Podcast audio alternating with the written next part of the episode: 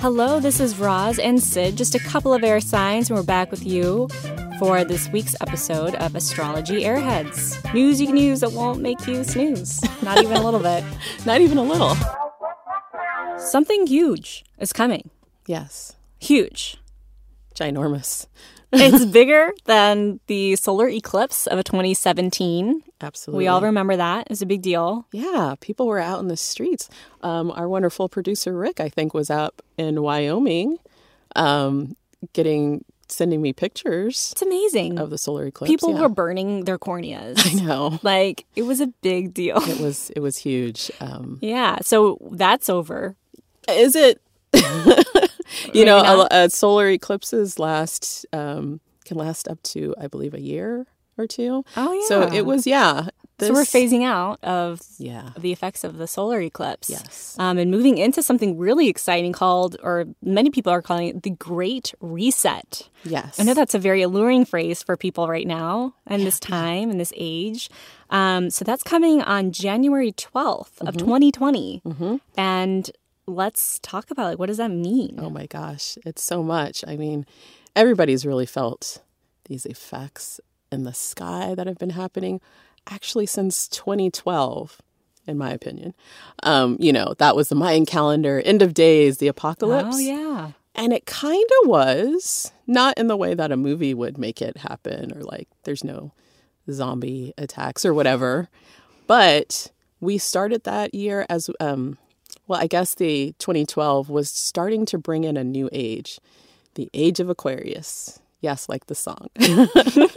but Aquarius is all about being um, a humanitarian, social groups, friends, the collective of that energy, um, and kind of moving away from this might be controversial, but religion and being more spiritual, bringing in that energy.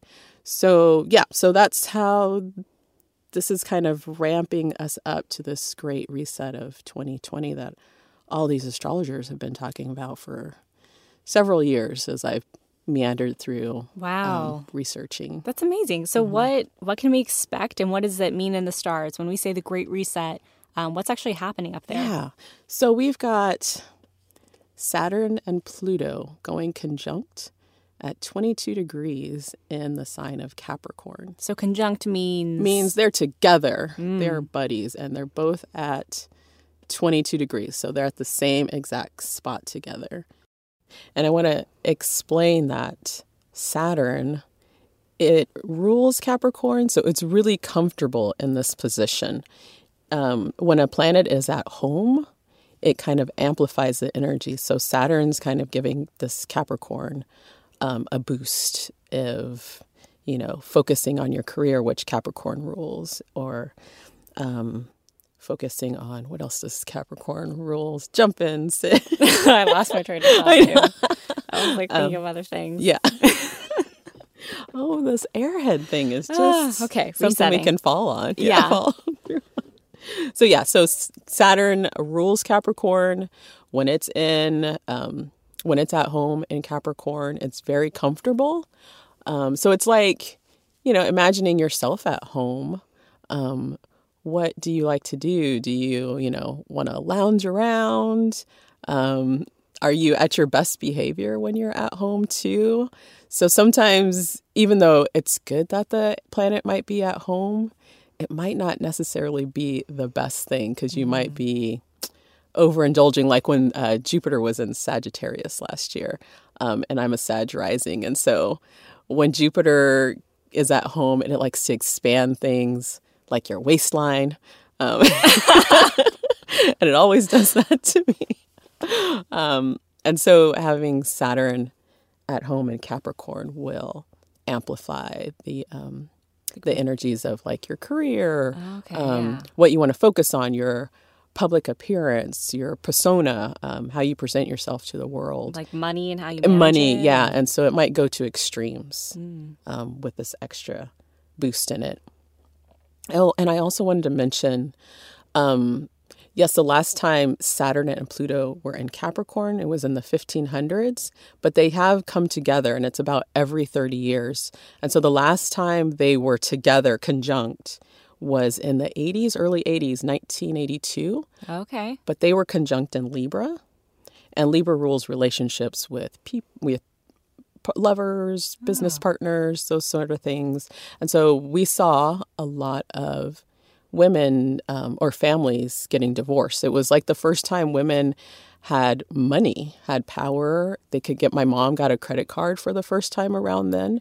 And so she was unfortunately able, you know, or fortunately able to, you know, divorce my dad because they were no longer getting along. And I felt like I think my eighth grade teacher asked all of us one time, how many people are from divorced families? And everybody raised their hand except wow. for one kid. And so that we saw that in 82, 83. Oh, interesting. Yeah. you saw such an obvious um, expression of the Libra yeah. conjunct. That's yeah. fascinating. Yeah. yeah. Having this uh, Saturn and, and, and uh, Pluto together there. And um, so uh, it was really eye opening. And this whole kind of coming again in, um, or completion of the cycle. So Saturn and Pluto in Libra, and now it's in Capricorn we're seeing this kind of conclusion. Uh, my parents, that was about 30 years ago with their divorce. And so we're seeing what's happening with relationships now. They're, they're also changing. Um, and I also saw something that was super interesting or noticed mm-hmm. on the pop culture side. Uh, Return of the Jedi came out in 83 around this time what? of the Saturn cap. And then we just had this release of the last final a Star Wars movie. I swear, Star Wars is so tapped in. Yeah, it's yeah, amazing. It is. It is. So it was just funny that this conjunction rolls around again at the conclusion of the Skywalker um, story. That's so, so crazy. Yeah, I thought that was rad. Oh, I love that. cool. So cool. It was cool. In Capricorn, um, and Saturn is very much about um, constricting energy it can almost be called like the father or the the parent that comes in and says you got to eat your broccoli before you have cake. You've got to clean your room before you can go outside and play. Mm-hmm. So that's kind of Saturn energy. Pluto, you know, Pluto has been a planet, wasn't a planet, is back to being a planet. So it's transformative energy. It brings endings to things. Um, it rules death, other people's money, taxes, the taboo. Um, and so when these two powerful outer planets get together, we see war, we see independence, we see the change of the status quo. Um, and so that's what we're going through right now.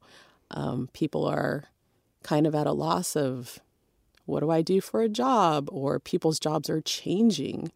Um, and so it's like, how are we going to find our foundation of Saturn when Pluto's come in and broken things? yeah, they seem very opposite. Mm-hmm. The one's all about controlling, restricting, yeah. getting us all back in line, and Pluto's like, we're going to change it up. Yeah, it's like, how can we have both? Right. Yeah, exactly. And we can't have both, and that's why when they were opposing. Um, back in the 30s, we went into World War One and Two. Um, People say the energy feels very similar as the civil rights movement in the 60s, and they were bouncing off each other. There were some squares um, with Uranus and Pluto. Mm. Uranus doesn't like things to say the same either. So when these guys get together, um, they can't seem to agree. And so we, as people on the planet, kind of get a little shaken, a little nervous because this is new energy. And the last time that Saturn and Pluto were conjunct in Capricorn was about in the 1500s. Um, so nobody on the planet right now has been through this energy, and that's why it can be a little destabilizing. Totally. I mean, we were doing a little bit of research. I mean, yeah. it was remedial. Yeah. We typed in 1518, which was the last time that this that's conjunct right. was happening. Yeah.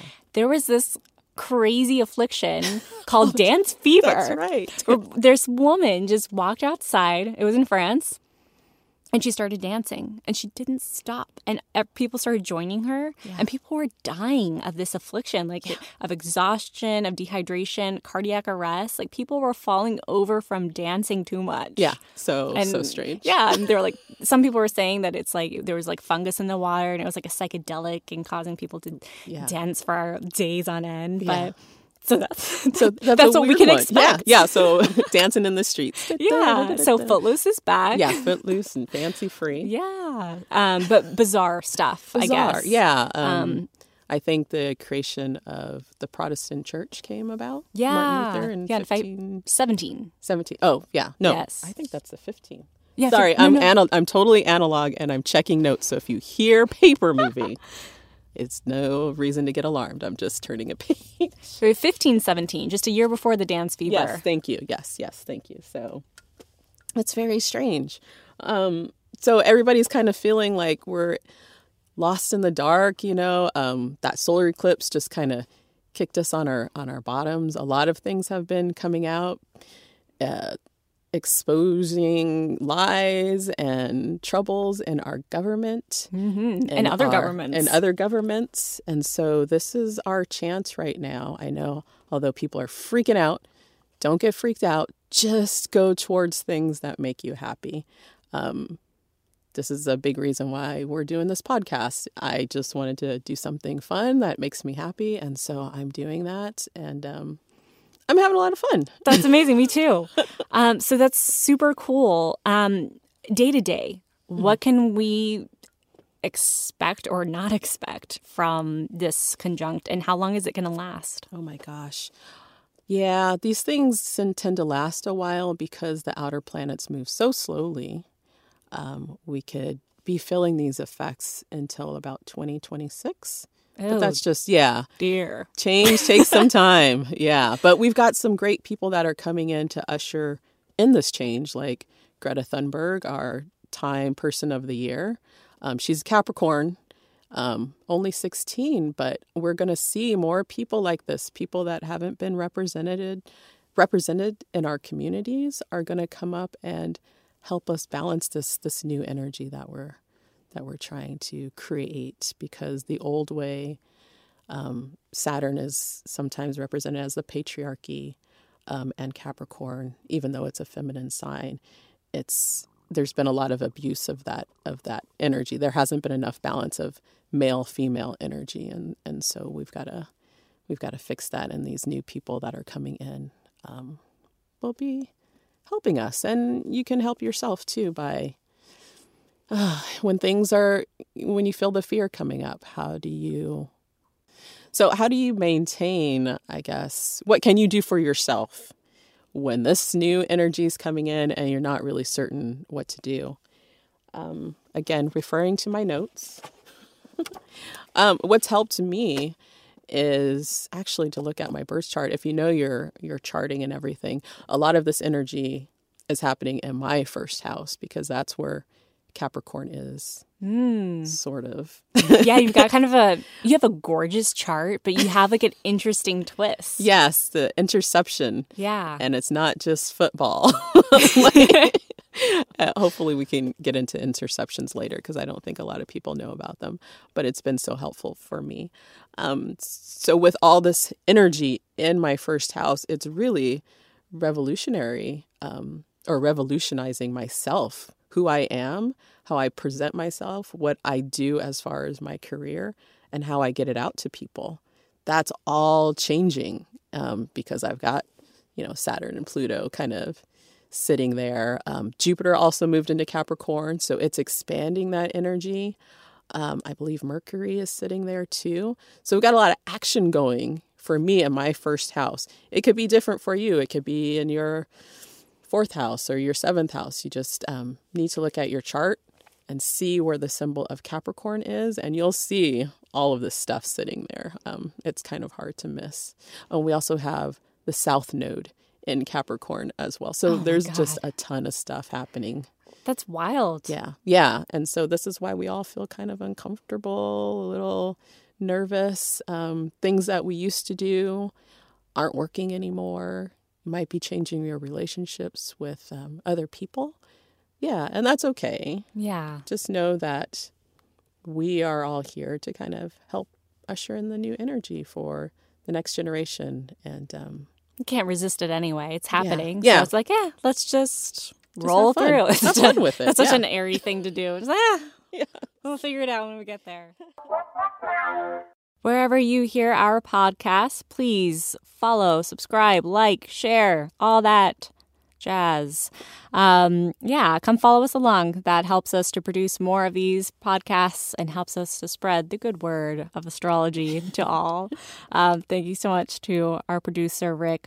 And everyone at BYG Films who allows us to record at their beautiful studio in sunny San Diego. Please follow us at Astrology Airheads on Instagram. We have fun little tidbits, uh, current event updates on astrology, and fun little um, Astro appetizers. yeah, astro appetizers. Yeah, yeah. Thanks for tuning in, guys and gals. We'll catch you next time where we cover current astrological events and more pop astrology. Share with your weird friends.